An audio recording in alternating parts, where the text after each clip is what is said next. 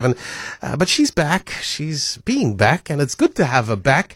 Her name is Barbara Friedman. It's time for Barb's Wire. She's going to tell us what's trending in uh, social media. What's Welcome. trending in my in my head? In your head? What I choose to make. Well, it's your discretion. yeah, it's like articles sometimes that I just see that are kind of trending, but they're just interesting to me. We'd need three hours just to go through all the trends, wouldn't we? Exactly. And also some of them are so big at the moment and they're covered so extensively on the radio that I just feel today, Monday, after my weekend, I'm going to just go with some things that I think are kind of interesting. And the first is the Oxford English Dictionary, which adds new words every year. And, and then I went to have a look, um, you know, the Oxford English Dictionary, it sort of began around, I think it was in 1857, and then I think later in the 1800s, there was a crowdsourcing uh, thing where they would get people to send in um, suggestions for new words, and then a committee, I think, of these wh- whoever they were, would work out which ones they would add. So this is a tradition that's been going on. Because I always think, well, how do you decide what new words to add? When does it then? When does it get the traction? Yeah. that it's a word for the great, glorious English dictionary with all its grammar and, you know, I, I find with. AI now, you can tabulate that a lot easily, can't you? Yeah, I mean, those some of those words are being added, just by the way. But the words that have been added this for this new year are, and to give you a few of them, wokery.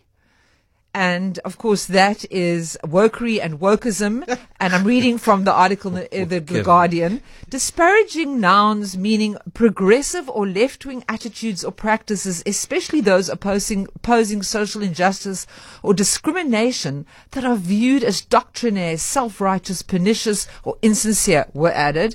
And then, funnily enough, another definition, wokery, W O K E R Y, denoting a restaurant, food counter, or kitchen serving dishes using a wok.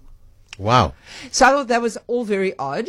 But anyway, you're in the dictionary um, if you work. Um, another word that was added was chamo- chumocracy, C H U M, and it means a culture characterized or dominated by influential networks of close friends. And has been previously used to describe British politics. So it's not complete nepotism, I suppose, where you put where you put your child into a position of power, but it's your chums. Democracy. I think that's pretty rife. yeah. Kakistrof. Let's see that that should be in next. I think we should we should Is write it not in. there easy? Uh, oh, it is. It you can the- actually Google it. the- yeah, that was the thing that they made a big joke about. But democracy would be then an element democracy of is there now. And then in terms of um, uh, uh, a number of technology and internet related words, they've added screen share. Um, so, you know, I don't know if you're in a million Teams meetings. I'm in many. And um, I suppose that's when you're going to share your screen. We're going to do a screen share. Generative artificial intelligence has been added, and then Talkboard, which I've never heard, meaning an online forum or chat room. Another one that they mention is something, a word, forever chemical. Now, how do you use that in a sentence? Okay. Forever chemical apparently relates to synthetic compounds. So, for example, cookware, which has a non-stick property, I suppose like Teflon, that does never breaks down in the environment. So I assume that it's like, oh, you've bought yourself a forever chemical pan, you terrible person. Okay. Exactly. Makes sense. Um, and then there are a few others that are just too complicated to explain that I can't, I don't even understand. Mansplaining was added in Talk to my wife 2018. about uh, huh? her kind of preoccupation with forever chemical stuff. But it's a good. Now we know it's a word. You can actually be. You can actually say to people, "Oh, that's just forever chemical." It's Is so that how we use year. it? So like, it's so like not in, you're not environmentally friendly. Okay, moving along. I thought this was quite entertaining.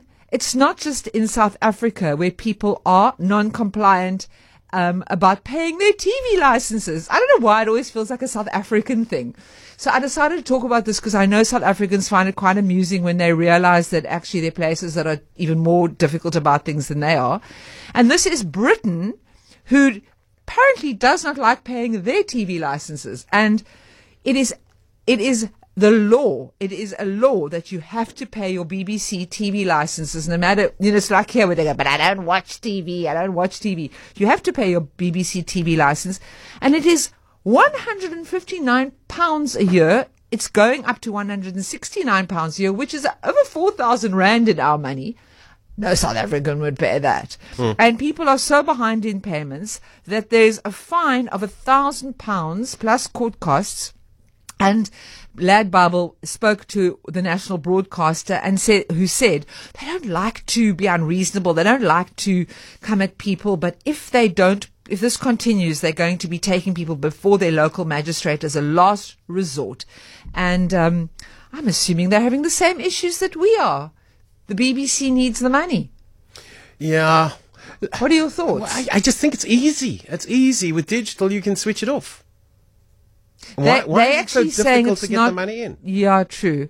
And they because they are saying that it's for the use of services uh, from other channels or apps. So they've included that in. I mean, I understand people here say if I'm using apps and things, why must I pay for the TV license? Oh, I see what you mean. Okay, so you're using Like if you're using it around, if you're not like sitting down and watching Yeah. your TV with bunny aerials, just using it as a screen. Yeah. that is something that was raised here as well. People have, I think that that they are quite keen to add the screen type usage. So if you just watch Netflix Yeah. on your iPad, remember there was there was it came up in the last thing they were saying they wanted you must then get watch, your money from the service providers, from the app uh, people, or from Netflix. I mean, I'm not against paying for a public broadcasting service because I do think that it's if it's a good one, it's a useful thing and for people they're millions of generating local talent. Yeah, and for because millions of people don't have access to anything that they pay for. Because I mean, those apps do add up. I mean, DSTV here costs a fortune. Exactly. So if you want to have a good public Maybe the sources of licenses should be upstream. well, that's why this becomes, and as the world changes, It this will. is mm. going to have to adjust. You're not going to be able to run away within Britain or South Africa in No, the so it's you know we always think everything's only in South Africa, but I mean Britain, which is allegedly the big first world country, is having the same blooming problems because people are strapped for cash, and it's the last thing that you're going to cough up when you've got a million other things you have to pay for. Hmm. You think, why should I pay my TV license? No one's going to come at me Yeah. anyway. And Chances last, of them finding you. yeah. Although uh, these days, I mean, surely they've got us microchipped. anyway, and then thirdly, I just felt this was just just amused me. Um, I mean, would you want to be buried in a crypt next to Marilyn Monroe? And and if so, it would cost you a lot of money. So what's happened is, and I see this in quite a few American movies. Like you'll see a scene where they go into that that. It's in Hollywood. There's, it's actually this particular mausoleum crypt at Pierce Brothers Westwood Village Memorial Park and Mortuary in Los Angeles. You know, it's like these corridors with those crypts along the walls, like marble. They almost look like, like, um, a safety deposit box. I mean, it's that kind of vibe. And then you can put flowers like in a little holder. And I've seen this in movies over all the years. So those, that particular one in, in West Hollywood is like a lot of very famous and a lot of very rich people are buried in them, in these like, in these square drawers, whatever. Um, so the, so there's one, uh, uh, it's not right next to Marilyn's crypt. It is apparently the row above and four to the left whoever owned that, because I think some of them have never been used, because I don't think they open them and throw out what's in there. It's just never been used. The owner is now putting it on auction. It's going up for auction. Uh, the auction house is um, has said that the opening bid for this particular crypt is fifty thousand dollars, but they believe it is expected to reach four hundred thousand dollars on auction. And other interesting trivia is that um, Hugh Hefner, when he started Playboy magazine, um, which was actually, I think, in 1954. He never met Marilyn, but he put Marilyn, a naked picture of Marilyn Monroe on the cover as his launch um, cover, and it was it launched his Playboy magazine into like huge success.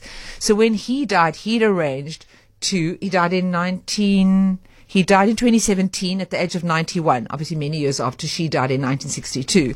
He is is interred in the crypt right next to Marilyn even though they never met in real life. And he, I believe he said, um, spending eternity next to Marilyn is an opportunity too sweet to pass up.